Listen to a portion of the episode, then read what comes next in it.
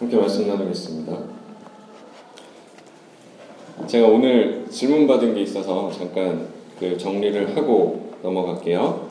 그 지난주에 아브라함을 정리를 하는데 이제 아브라함이 모리아산에서 자기 아들 이삭을 제물로 바치는 이야기를 제가 요약을 해드렸었어요. 뭐라고 요약을 해드렸냐면 아브라함은 하나님께서 그 사랑을 보여주시려고 하는데 어, 자기보다 연약하지만 자신이 사랑하는 존재들을 위해서 자신의 가장 소중한 아들을 강한 하나님이 포기하는 그 예수님의 이야기를 들려주시기 위해서 아브라함에게 아들을 바쳐라 라고 말씀하셨다라고 했어요. 그래서 아브라함이 그, 그 이야기에 순종을 하지 못하고, 즉, 사랑하는 마음을 배우지 못하고, 하나님이 무서워서 억지로 하려고 손을 들었다가, 하나님께서 하나님이 준비하신 예물인 그 하나님의 그 양으로 이제 어, 제사하게 하셨다라는 이야기를 했습니다.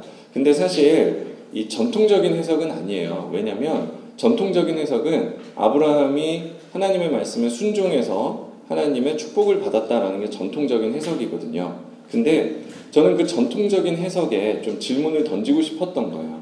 왜냐하면 아브라함의 그 모리아산 이야기는요, 이슬람교의 경전인 꾸란, 코란이라고 하죠. 꾸란에도 들어있는데 그 꾸란에도 똑같은 이야기가 쓰여 있습니다. 그리고 이슬람교 경전을 읽는 사람들도 똑같은 교훈을 받아요. 알라가 달라 하실 때 알라가 달라는 걸 알라에게 바치면 알라가 복을 준다.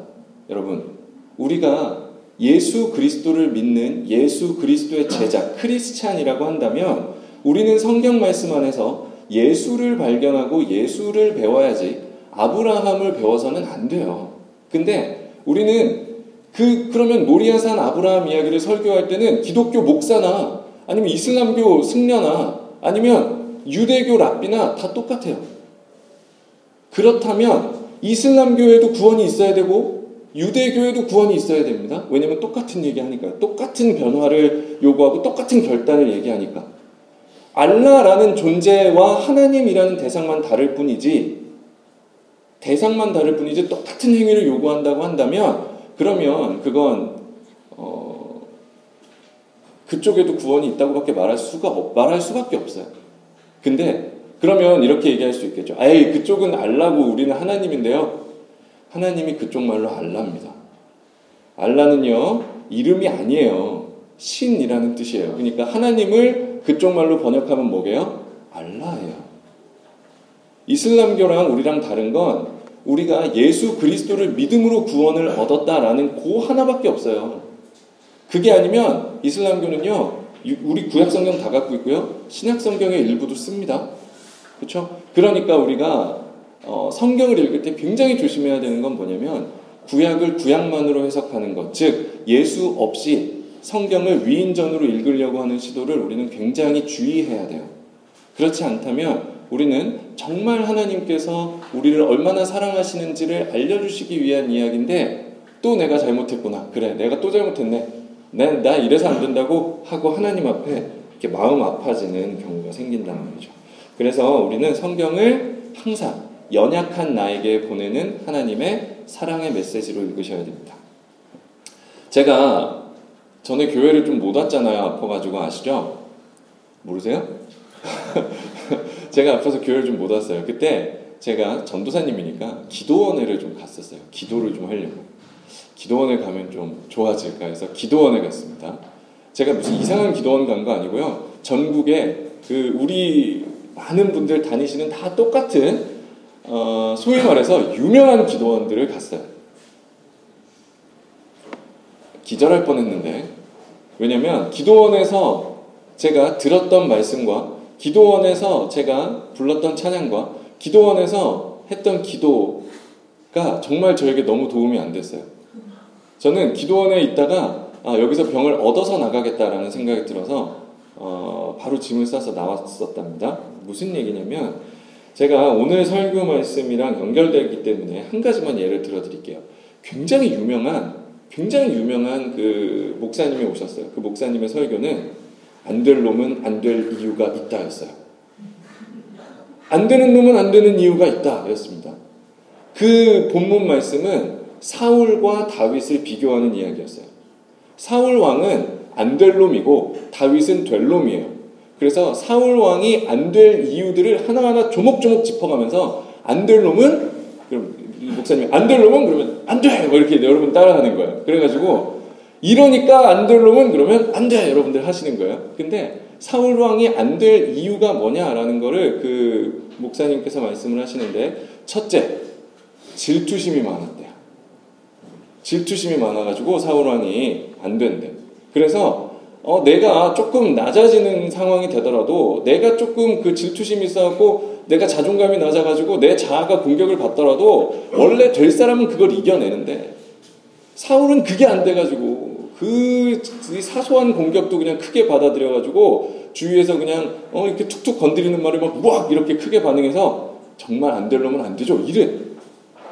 근데 여러분 사울 왕이 질투가 심하고 자존감이 낮았다고 합시다. 그럼 다윗은 질투가 없고 자존감이 높았을까요? 아니에요. 여러분 성경이 이야기하는 건 정말 놀라운데 사울 왕이 저지른 모든 잘못을요. 다윗 왕은 한 단계 더 올려서 저지릅니다. 다윗은요 사울이 저지른 죄를 안 저지른 사람이 아니에요. 다윗은요 처음부터 처음부터 다윗은 사울보다 한술 더 뜨는 사람으로 성경에 기록되고 있어요.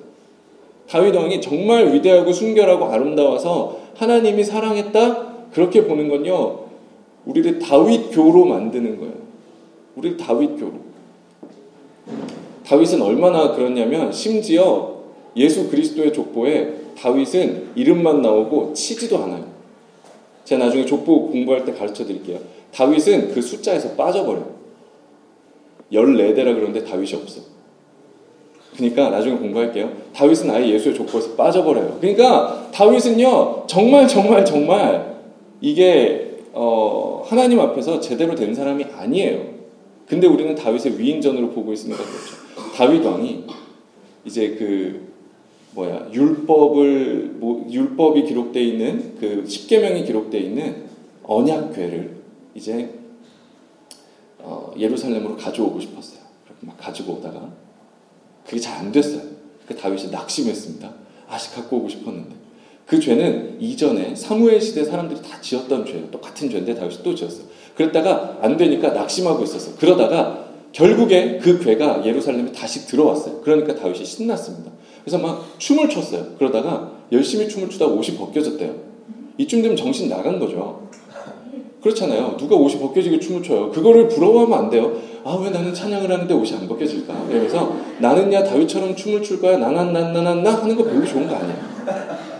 그렇게 좋은 거 아니에요. 왜? 아니, 우리 하나님이 여러분들을 일단 성령이 왔다 하면은 그냥 빌 받았다 하면 그냥 아무 정신없이 그냥 흔들게 만드는 분은 아니란 말이에요. 근데 다윗은 그때 엄청 기뻤나 봐요. 그래서 어쨌건 다윗에게 임했던 성령은 물론 성령님의 역사이긴 한데 다윗이 옷이 벗겨졌대. 그건 뭐 어쩔 수 없죠. 근데 옷이 벗겨지니까 다윗의 부인이 다윗을 욕해요. 야, 너 왕이 그게 뭐니? 다윗이 상처를 받았어요. 어떻게 했게? 죽을 때까지 그 부인을 얼굴도 안 봅니다. 너랑 나랑 여기까지고, 오케이, 알았어. 어, 너 나 욕했지? 그러고 죽을 때까지 얼굴 안 봐. 멋있죠? 남자죠? 사울이 또 안 될 이유는요, 자존감에 공격당하면 사람은 누구나 그래요. 다윗이고 자시고 똑같아. 어, 또, 다윗이, 아, 사울이 안 됐던 이유는 사울 왕이 이, 그게 없었다는 거예요. 자기, 자기를 항상 위하는 사람이고, 자기를 위해서는 누구든 희생시킬 수 있는 사람이고, 자기 것을 지키기 위해서는 다른 사람의 목숨은 생각도 않고 귀하게 여기지 않는 사람이었대. 그래서 사울 왕이 다윗이 왕이 될까봐 두려우니까 다윗을 자꾸 죽이려고 했대. 그러니까 그러면 안 된다는 거예요. 다윗이 왕이 되려고 하니까 사울이 자꾸 다윗을 죽이려고 그랬다고 이 사울은 역시 안 되려면 안 되는 거야. 아니 그럼 왕인데 아 왕인데 제가 왕한다 그러면 살려둬야 돼? 니네가 왕인데 제가 왕한다 그러면 살려둬야 되냐고. 학교 선생님이라고 합시다. 학교 선생님이 수업하고 있는데 갑자기 그 반 1등이 나와서 선생님 그냥 제가 수업할게요. 그러고 수업하면 그래 네가 나보다 잘하니까 난 비켜줄게 이러고 그러면 그게 선생님이냐고. 전도사님이 이렇게 설교하고 있는데 마음에 안 드니까 너네 중에 한 명 나와서 비켜. 그러고 너네가 설교하면 물론 저는 비켜드릴 수는 있어요. 근데 그거면 제대로 된 전도사 아니잖아요. 그렇죠? 뭐 사울이 왕인데 하나님이 기름 부은 왕인데 다윗이 왕 된다 그러면 사울 입장에서는 어떻게 죽여야지. 죽여야죠. 그게 왜 죄예요? 그렇잖아요. 왕 된다는 애 죽이는 걸 죄라 그러면 다윗은 자기가 자기가 이렇게 옥상에서 보니까 저 집에 아, 이렇게 보니까 저 집 옥상에서 어떤 여자가 저 목욕을 하고 있어요. 그러니까 다윗이 그만 마음을 홀랑 뺏겨버려. 그래서 데리고 와. 아무것도 안 물어보고 일단 데리고 와. 그러고 자기 부인을 삼아요. 근데 알고 보니까 남편이 있어. 그거 어떻게 해? 이제 무섭잖아. 남편을 죽이고 잔 것도 아니야. 일단 잤어. 먼저 잤다고. 그 다음에 남편이 있으니까 어떻게 해야 돼요? 처음엔 죽이려고도 안 했어요. 남편을 불러. 그래갖고, 야, 집에 가서 자. 집에 가서 자. 왜요? 그 여자 임신했을까봐. 남편을 집으로 보내. 야, 집에 가서 자, 집에 가서 자. 아이, 왜 군인, 야, 너 왜 집에 가서 자? 근데 군인이, 그 부하가, 아닙니다. 내 형제, 브라더들이 지금 전장, 전장에서 싸우고 있는데 제가 어떻게 집에 갑니까? 전 여기서 자겠습니다. 그러고 성문 옆에서 그냥 바닥에서 자는 거야. 그러니까 다윗왕이, 아, 새끼 집에 가서 자니까, 이러고 열받은 거야. 왜냐면 임신했을까봐. 임신했어요. 근데 다윗이 어떻게? 그러니까 죽이는 거예요. 멋있는 사람이죠. 그렇죠? 굉장한 사람이죠. 자기의 자기를 지키기 위해서 거짓말, 어, 온갖 꼼수 다 쓰다가 안 되니까 결국은 자기에게 충성된 부하를 죽인단 말이야. 야, 사울이 왕 되려는 반역자 죽이려고 해서 안 될 놈이라면 다윗은 자기에게 충성한 사람을 자기 지키기 위해서 죽이는 사람이에요. 뭐가 안, 뭐가 다윗은 될 놈이에요. 사울이, 사울이 저지른 모든 죄를 다윗은 한 단계 더, 더 저질른다니까요. 다윗이 원래 괜찮은 사람이었는데 그냥 헷가닥 해가지고 잠깐 그냥 여자의 눈이 멀어갖고 그런 거 아니에요. 다윗은 평생 그래요. 근데 다윗을 본받을 사람으로 봐야 되는 사람들은 그니까 여자 잘 만나야 돼. 다윗 같은 사람도 여자의 눈 머니까 이렇게 되잖아. 잠깐 실수하잖아. 아니에요. 다윗은 평생 그러고 살았어요. 근데 왜 하나님이 사울은 버리고 다윗은 택할까요? 그게 사실 어려운 문제입니다. 사실 저는요, 다윗보다 사울 왕이 더 좋아요. 왜냐면 사울 왕에게는 인간의 냄새가 나. 좀 인간의 그 고뇌하고 번뇌하는 인간의 냄새가 나요. 좀 열심히 해보려고 하고, 좀 잘해보려고 하고, 좀 내가 내 힘으로 뭔가 해보려고 하는 인간의 냄새가 나요. 멋진 사람의 냄새가 나요. 근데 다윗은 그게 없어요. 다윗은 그게 없어요. 근데 성경에 기록하고 있는 게 뭐냐면 다윗은 하나님의 마음에 쏙 든 사람이었다. 다윗은 하나님이 사랑한 사람이었다. 다윗은 하나님이 엄청나게 복준 사람이었다. 라는 얘기가 나옵니다. 성경의 기록 목적은 뭐였을까요? 다윗이 행동이 행동가지가 바르고 그리고 하나님 앞에 될 놈이었기 때문에 하나님이 다윗을 결국은 선택해서 쓰셨다였을까요? 아니에요. 성경의 메시지는 하나입니다. 다윗은 안 될 놈, 더 안 될 놈이었는데 하나님이 선택했기 때문에 사랑했기 때문에 쓰셨다는 거예요. 이해되세요? 오늘 성경 말씀에 보면 두 사람이 나와요. 하나는 에서라는 사람이고 하나는 야곱이라는 사람이에요. 에서가 형이고 야곱이 동생입니다. 근데 얘네가 지금 뭐 하고 있냐면 엄마 뱃속에 들어 있어요. 엄마 뱃속에 들어 있습니다. 애기들이 엄마 뱃속에서 뭐 하겠어요? 그냥 있지. 그렇죠? 거기서 선행을 하면 얼마나 선행을 할 것이며 거기서 죄를 지으면 얼마나 지었겠습니까? 걔들은 그냥 거기 있는 거예요. 근데 하나님이 뭐라고 말씀하시냐면 하나님이 뭐라고 말씀하시냐면 내가 그 뱃속에 있을 때부터 에서는 미워하고 야곱은 사랑했다라고 얘기한단 말이에요. 헐. 이제 문제가 생기는 거야. 하나님이 공평해 불공평해? 불공평합니다. 아직 기회조차 주지 않았어. 뭔가 해볼. 그렇잖아. 아니 뭐 나와서 바깥 공기는 봐야 뭐 하나님이 뭐가 할거 아니야. 근데 뱃속에 있는데 쟤는 쟤는 끝났고 어, 너 이해야 이해. 하나님을 이해할 수가 없는 거예요 우리는. 그래서 많은 안티 크리스찬들은 이렇게 얘기합니다. 하나님이라는 사람은 아 사람이 아니지 하나님이라는 신은 사람이라고 하면 안 돼요. 하나님이라는 신은 정말 엉망진창이야. 자기 하고 싶은 대로 해. 자기 마음에 안 들면 죽이고 자기 마음에 들면 살려. 그리고 자기가 선택했으면 아무 짓도 안 해도 그냥 그냥 구원해버리고 자기가 선택 안 했으면 아무리 착하게 살아도 거들떠도 안 봐. 하나님은 자기 멋대로인 신이야. 그런 신을 왜 섬겨? 안티크리스찬들이 하는 얘기입니다. 저는 그 이야기에 동의할까요? 동의하지 않을까요? 동의해요. 100% 동의합니다. 하나님은 우리식으로 말하면 하나님 마음대로 하시는 분이에요. 그리고 성경의 말로 하면 하나님 뜻대로 하시는 분입니다. 그걸 우리가 어떻게 할 수가 없어요. 제가 좀 멋있어 보이려고, 제가 좀 멋있어 보이려고, 또 제가 여러분들이 하나님 싫어할까봐 여기서 좀 어줍지 않게 화해시킨다고, 야, 야, 아니야. 그래도 하나님이 또 다, 이게 저 하나님이 공의의 하나님이라 잘못한 놈들은 다 벌 주시고, 이게 다 행위대로 갚아주셔라고 하고 싶지만 성경에 그렇지 않다고 써 있어서 그렇게 말하지 못해요. 하나님은요, 하나님 뜻대로 하시는 분이에요. 여러분들이 열심히 잘 살았어요. 근데 만약에 여러분이 하나님을 선택받지 않은 사람이면 어떻게 돼요? 땡이에요. 근데 여러분들이 엉망진창으로 살았어요. 근데 하나님이 여러분을 선택했어요. 그럼 어떻게 돼? 그럼 여러분 딩동댕이에요. 그게 성경인 걸 어떻게? 그게 성경인 걸 어떻게 해요? 그러니까 오늘 말씀에 등장하는 이 에서라는 사람이 겁나 불쌍한 거예요, 우리는. 오늘 말씀 제목이 뭐죠? 아무것도 안 했는데, 아무 짓도 안 했는데 버려진 사나입니다. 그게 누구예요? 에서입니다. 우리는 성경을 읽을 때 에서가 항상 불쌍해요. 그래서 말씀을 보면서 아 뭐야 그럼 하나님 내가 아무리 해도 나 그럼 구원 안 했으면 땡인 거네? 라고 하면서 에서의 입장에서 성경을 무섭고 불안하게 바라봅니다.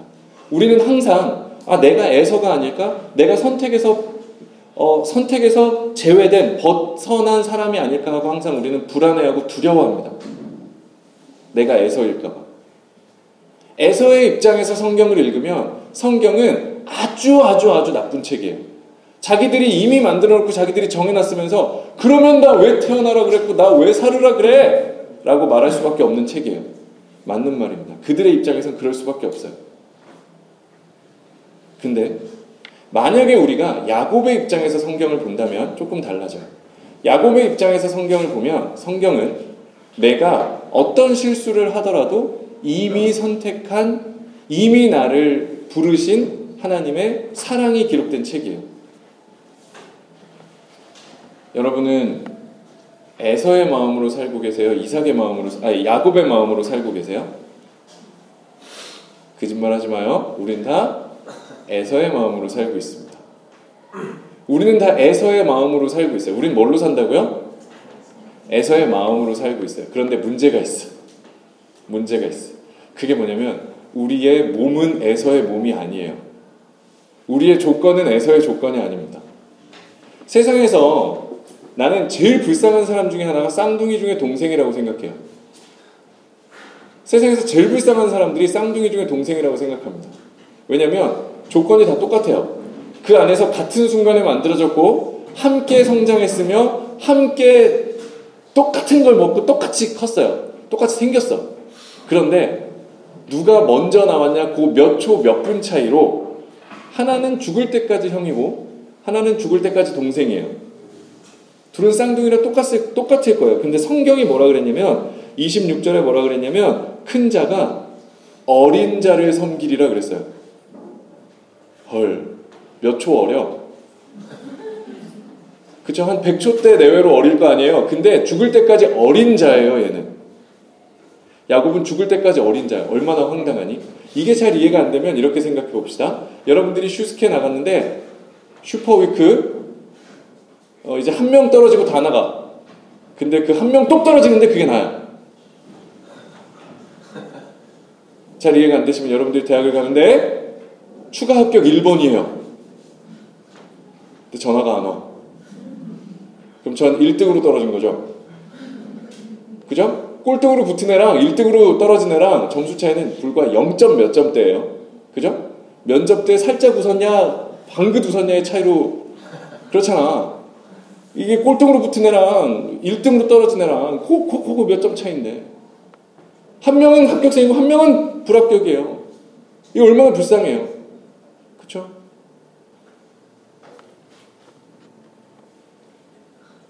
여러분들의 삶에서 혹시라도 내 눈앞에서 버스가 떠나거나 내 바로 앞에서 기회의 문이 닫히거나 내 앞에서 뭔가가 떠나가 그래서 이렇게 손을 내밀고 바라볼 수밖에 없었던 경험이 있다면 여러분들은 다 야곱이에요. 내가 모든 걸 다 가지고 태어나서 내가 항상 모든 걸 누리고 나에게 부족이 아무것도 없고 나의 마음은 항상 만족하고 있다라면 여러분들은 야곱입니다. 아, 에서입니다. 근데 여러분 이 세상엔요 야곱은 한, 아니, 에서는 한 명도 없어요. 우리는 다 야곱밖에 없어요. 이게 하나님 좋은 거예요. 우리가 말씀을 배울 때 말씀 앞에 섰을 때 우리는 전부 다 뭐라고요? 야곱이에요. 하나님의 에서는 버렸다 그랬죠? 사울 왕은 버렸다 그랬죠? 그러니까 우리는 사울 왕인 줄 알고 내가 에서인 줄 알고 하나님 불공평하다라고 생각하는데 사실 우리는요 야곱이 아닌 사람이 아무도 없어요. 신약 성경에 누가복음 12장에 보면 열매 맺지 못하는 나무 비유가 나와요. 포도원에 나무가 있는데 포도원에 있는 나무가 열매를 맺지 못하니까 포도원 주인이 찍어버리라 그래요. 지난주 저녁 예배 말씀이에요. 그래서 우리는 그 얘기를 어떻게 읽냐면 그래 열매 없는 나무는 하나님 찍어버리는 거야. 열매를 맺어야지! 라고 우리는 읽어요. 집에 가서 누가복음 12장을 잘 읽어보십시오. 누가복음 12장을 잘 읽어보세요. 이런 거 잘 읽어야 국어 저기 하나 틀리면 2등급인데 지금 이번에 하나 틀리면 3등급이었지? 아니니? 그지? 국어 문과 문과 국어는 고3은 하나 틀리면 3등급이었어요. 2등급 소멸했어요. 만점자 너무 많아서. 모르니? 이상하네. 같은 나라에 살고 있는데. 암튼 간에 암튼 간에 이런 거 잘 읽어야지 여러분 시험 보는 거예요. 국어. 누가 보면 12장에 보면 포도원 비유가 나옵니다. 포도원에 어떤 나무가 있는데 열매를 맺지 못해요. 그러니까 주인이 찍어버려라 그럽니다. 그러니까 이 포도원 지기가 와서 이 나무를 감싸 안으면서 내가 키울게요. 내가 키워서 열매 맺어낼게요. 이런단 말이에요. 근데 반전. 그 나무가 무슨 나무? 무화과 나무예요. 포도나무가 아니에요. 놀라지도 않아. 뭐 그런가 보죠. 그 나라는 그런가 보죠. 성경은 우리를 어떻게 이야기하냐면 포도밭에 심기운 무화과 나무들이다라고 얘기하는 거예요. 즉 열매를 맺을 능력이 아무도 없어. 그 포도원에서 포도원 지기가 열매 없다라는 얘기는 이 무화과 나무가 게을러서 열매 안 맺었다가 아니에요. 이 나무는 뭔데 여기서 포도를 포도를 찾아야 되는데 이 나무는 뭔데 여기서 땅을 버리고 있어 치워라고 한 거예요. 하나님이 우리에게서 하늘의 열매를 구하신다고 합시다. 그런데 이 땅에 하늘의 열매를 맺어낼 수 있는 존재가 있다 없다? 아무도 없다. 이 땅에 강자는 아무도 없어. 이, 땅에, 이 땅에 자기 힘으로 왕 될 수 있는 사울이나 이 땅에 자기 능력으로 이미 충분히 힘을 가지고 있는 에서는 아무도 없어요. 우리는 다 야곱이란 말이에요. 야곱에게 하나님이 주시는 말씀이라고요. 그 무화과 나무가 그 무화과 나무가 찢겨 나가게 생겼어요. 그러니까 그 포도원 지기가 어떻게 해요? 이렇게 감싸 안으면서 이렇게 얘기합니다. 내가 이 옆도 파고 걸음을 줄게요. 그래서 열매 맺으면 살려주세요. 이런단 말이에요. 걸음이 뭐야? 걸음이. 걸음. 자신이 썩어서 죽어서 누군가를 살리는 양분이 되는 존재를 걸음이라고 하잖아요. 포도원 지기가 무화과 나무에 걸음이 된대요. 이게 무슨 얘기일 것 같아? 역시 나무에는 걸음을 잘 줘야 돼. 이런 얘기일 것 같아? 열매 안 맺는 나무는 역시 성경을 매일 읽고 기도를 많이 하고 큐티를 많이 해야 될 것 같아? 그런 얘기 아니에요. 큐티 책엔 그렇게 나와요. 근데 그런 얘기 아닙니다. 뭐겠어요? 포도원 지기가 포도원 지기가 자기 손과 발을 찢어서 흐르는 피로 예수 그리스도 십자가에서 흘리신 피를 얘기하는 거죠. 그 자격 없는 무화과 나무에 걸음이 되어서 그 나무가 결국은 열매를 맺어내게 하는 거예요. 무슨 열매? 그렇게 했는데 또 무화과가 나오면 역시 무화과 나무죠. 그쵸? 그래서 그렇게 걸음을 줬더니 무화과가 나왔을까? 포도가 나왔을까? 무화과가 나오죠. 뭐 해봐. 어떻게 포도가 나와. 그러니까 어떻게 합니까? 주인이 와서 어떻게 할 거예요? 찍어버리는 거 아니에요. 그래서 우리는 찍어버리는 거를 이제 저주다라고 생각하는데, 아, 이제 내가 찍히게 되겠구나. 하나님이 나를 털어버리겠구나라고 생각하는데, 여러분, 야곱들은요, 그 찍히는 걸 축복이라고 불러요. 말씀 정리합니다. 포도원에 무화과 나무가 있었어요. 포도원 지기가 찾는 건 포도 열매였습니다. 그 열매를 찾을 수 있는 사람, 그 열매를 맺을 수 있는 사람은 아무도 없어요. 단 한 명만 맺을 수 있습니다. 누구? 예수 그리스도죠. 그래서 예수님이 자신을 뭐라고 비유하시는 거예요? 내가 포도나무다 라고 말씀하시는 거예요. 내가 포도나무야. 니들은 가지거든. 나는 포도나무야. 니들은 가지거든. 근데 그 가지가 무슨 가지게? 그 가지가 무슨 가지게? 그게 만약에 원래 붙어 있는 포도나무 가지면 그 원래 붙어 있는 포도나무 가지는 가지면 너네가 나에게 붙어 있으면 열매 맺고 나에게서 떨어져 나가면 열매 못 맺는다 하지 않아요. 왜 원래 붙어 있는데 왜 떨어져 나가? 사도 바울이 이걸 뭐라고 얘기했냐면 우리가 본 나무에서 잘라져서 예수에게 접붙여졌다라고 얘기한단 말이에요. 접붙이는 거 알아요? 나무 잘라갖고 이렇게 쫙 붙이면 요 나무가 요 나무에 붙어. 나 초등학교 때 배웠는데 니들 안 배우니? 바뀌었니 이제? 접붙이는 거 배우죠? 응. 사도 바울이 그 얘기를 접붙인다고 한단 말이에요. 우리가 우리의 근원됐던 그 죄의 나무에서 잘려져 나와서 그 가지가 포도나무인 예수 그리스도에게 빨대꽃이 딱 꽂혀갖고 접붙여졌단 말이에요. 그때 우리가 뭘 맺는 거야? 그때 포도 열매를 맺는 거예요. 그래서 오늘 성경이 우리에게 이야기하는 건 여러분 우리의 삶은요 야곱의 삶이에요. 우리 앞에서 버스가 떠나고요. 우리 앞에서 문이 닫히고요. 항상 좋은 것들은 내 앞에서 끊겨. 그리고 멀어져 갑니다. 때로는 여러분 1등으로 떨어질 때도 있을 거예요. 물론 꼴등으로 붙을 때도 있을 겁니다. 근데 어쨌건 여러분들 삶에 이거 뭐 하는 짓이에요 하는 일들이 참 많이 일어날 거예요. 근데 그건 하나님이 여러분을 버리셔서일까요? 여러분이 어젯밤에 기도 안 하고 자서였을까요? 하나, 아니면 여러분이 엄마가 준 3천원에서 2천원만 헌금하고 1천원을 착복했기 때문일까요? 그래서 하나님이 하늘에서 보다가 아이코 저거 안 되겠네 문 좀 닫아야 되겠어 이러셨을까요? 그게 아니란 말이에요. 하나님은 필연적으로 우리를 그 야곱 어린 자 발꿈치를 잡을 수밖에 없는 자의 자리로 자꾸 끌고 가시는 거예요. 왜요?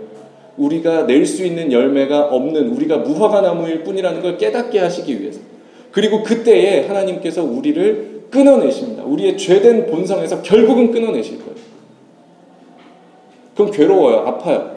하지만 그랬을 때 우리는 예수 그리스도를 만나고 하나님께서 하시는 말씀을 듣는 거죠. 내가 너의 엄마의 뱃속에서부터 너를 선택했고 태초부터 너를 사랑했으며 너는 내 것이다. 너가 어떠한 실수를 하든지 네가 어떤 잘못을 하든지 네가 어떠한 곳에 있든지 나는 너와 함께하며 너를 사랑하며 너를 지키며 너를 구원할 것이다라는 하나님의 말씀을 듣게 되는 거라는 거예요.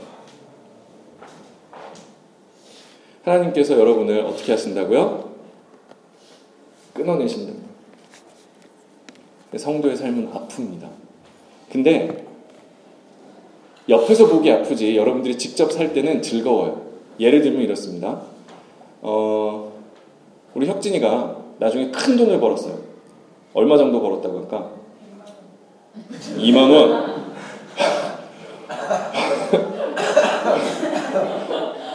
혁진이가 나중에 성공해서 한 2만 원 정도 벌었어. 한 100억 좀 벌었다고 합시다. 괜찮아? 우리 혁진이가 100억 좀 벌었어요. 근데 그 100억을 벌었더니 혁진이 마음에 이 100억으로 행복하지 않아. 이 100억이 나에게 만족을 주지 않아. 내가 이 100억으로 인해서 내가 온전하다라고 느끼지 못해. 그럼 그게 뭐예요? 그 100억에게서 끊어져 나온 거예요. 나는 그 100억을 잃어버린 거예요. 돈을 얻어도 잃어버리는 거죠. 주위에서 보면 그 100억 이제 다 잃어버렸어, 이제 그래서. 아예 가치 없어. 그리고 100억 다 잃어버렸어. 물론 안 잃어버려도 돼. 근데 다 잃어버렸어. 그랬을 때 옆에서 보면 쯔쯔쯔 저거 저거 저거 11조 띄어먹었구만 저거 응? 100억 벌었으면 10억을 내야지 응? 이래, 이럴 텐데 주위에서는 정작 본, 본인은 정작 본인은 아 하나님 내가 그 100억을 통장에 가지고 있고 내 손에 쥐고 있었을 때는 행복을 몰랐는데 다 잃어버리고 나서 예수 만나서 이제 예수로 만족합니다 하면 그 사람은 예수 만난 사람이라고. 그 사람은 포도나무에 접붙인 사람이란 말이에요. 이해되세요? 네. 성경은요 그 이야기를 하는 거예요. 여러분들의 삶에 아픔이 찾아오고 문제가 찾아올 때 여러분은 즐거워할 수 있습니다. 여러분은 감사할 수 있어요 주위의 목소리에 흔들리지 마세요. 너가 기도 안 해서 그래. 너가 뭐가 모자라서 그래. 네가 이걸 똑바로 안 해서 그래. 엄마 말 안 들어서 그래도 듣지 마세요. 아시겠어요? 아, 엄마 말 안 들으면 엄마한테 혼나지 왜 하나님한테 혼나? 아시겠어요? 하나님은요. 엄마 편도 아니에요. 아빠 편도 아니에요. 하나님은 여러분 편입니다. 여러분을 사랑하는 분. 여러분이 변하지 않아도 하나님은 여러분을 사랑하세요. 그러나 여러분이 하나님을 만나면 조금씩 변해 갈 겁니다. 함께 기도하겠습니다. 하나님, 우리는 다 자격 없는 무화과 나무들인데 포도원에 심으시고 주님의 사랑으로 우리를 기르시며 결국은 포도나무 열매를 맺어내게 하시는 그 은혜를 우리가 알게 하여 주시고 내가 얼마나 하나님 앞에서 자격 없는 존재이며 내가 얼마나 무력한 존재인지를 다시 한번 깨닫고 주님 앞에서 무릎 꿇으며 하나님께서 내 삶을 때로는 부수실 때에 하나님께서 때로는 나에게 아픔을 주실 때에 그것이 내가 주님을 만날 때임을 다시 깨닫고 주님의 사랑 앞에 나아올 수 있도록 도와주옵소서. 지금 당장은 그렇지 못할지라도 성령께서 우리를 놓지 마시고 인도하셔서 결국 마지막 그때에 주님을 만나며 주님 얼굴을 보며 주님의 손을 잡으며 주님으로 기뻐하는 주님의 자녀들 다 되도록 은혜 베풀어 주옵소서. 감사합니다. 예수님 이름으로 기도했습니다. 함께 찬양하겠습니다.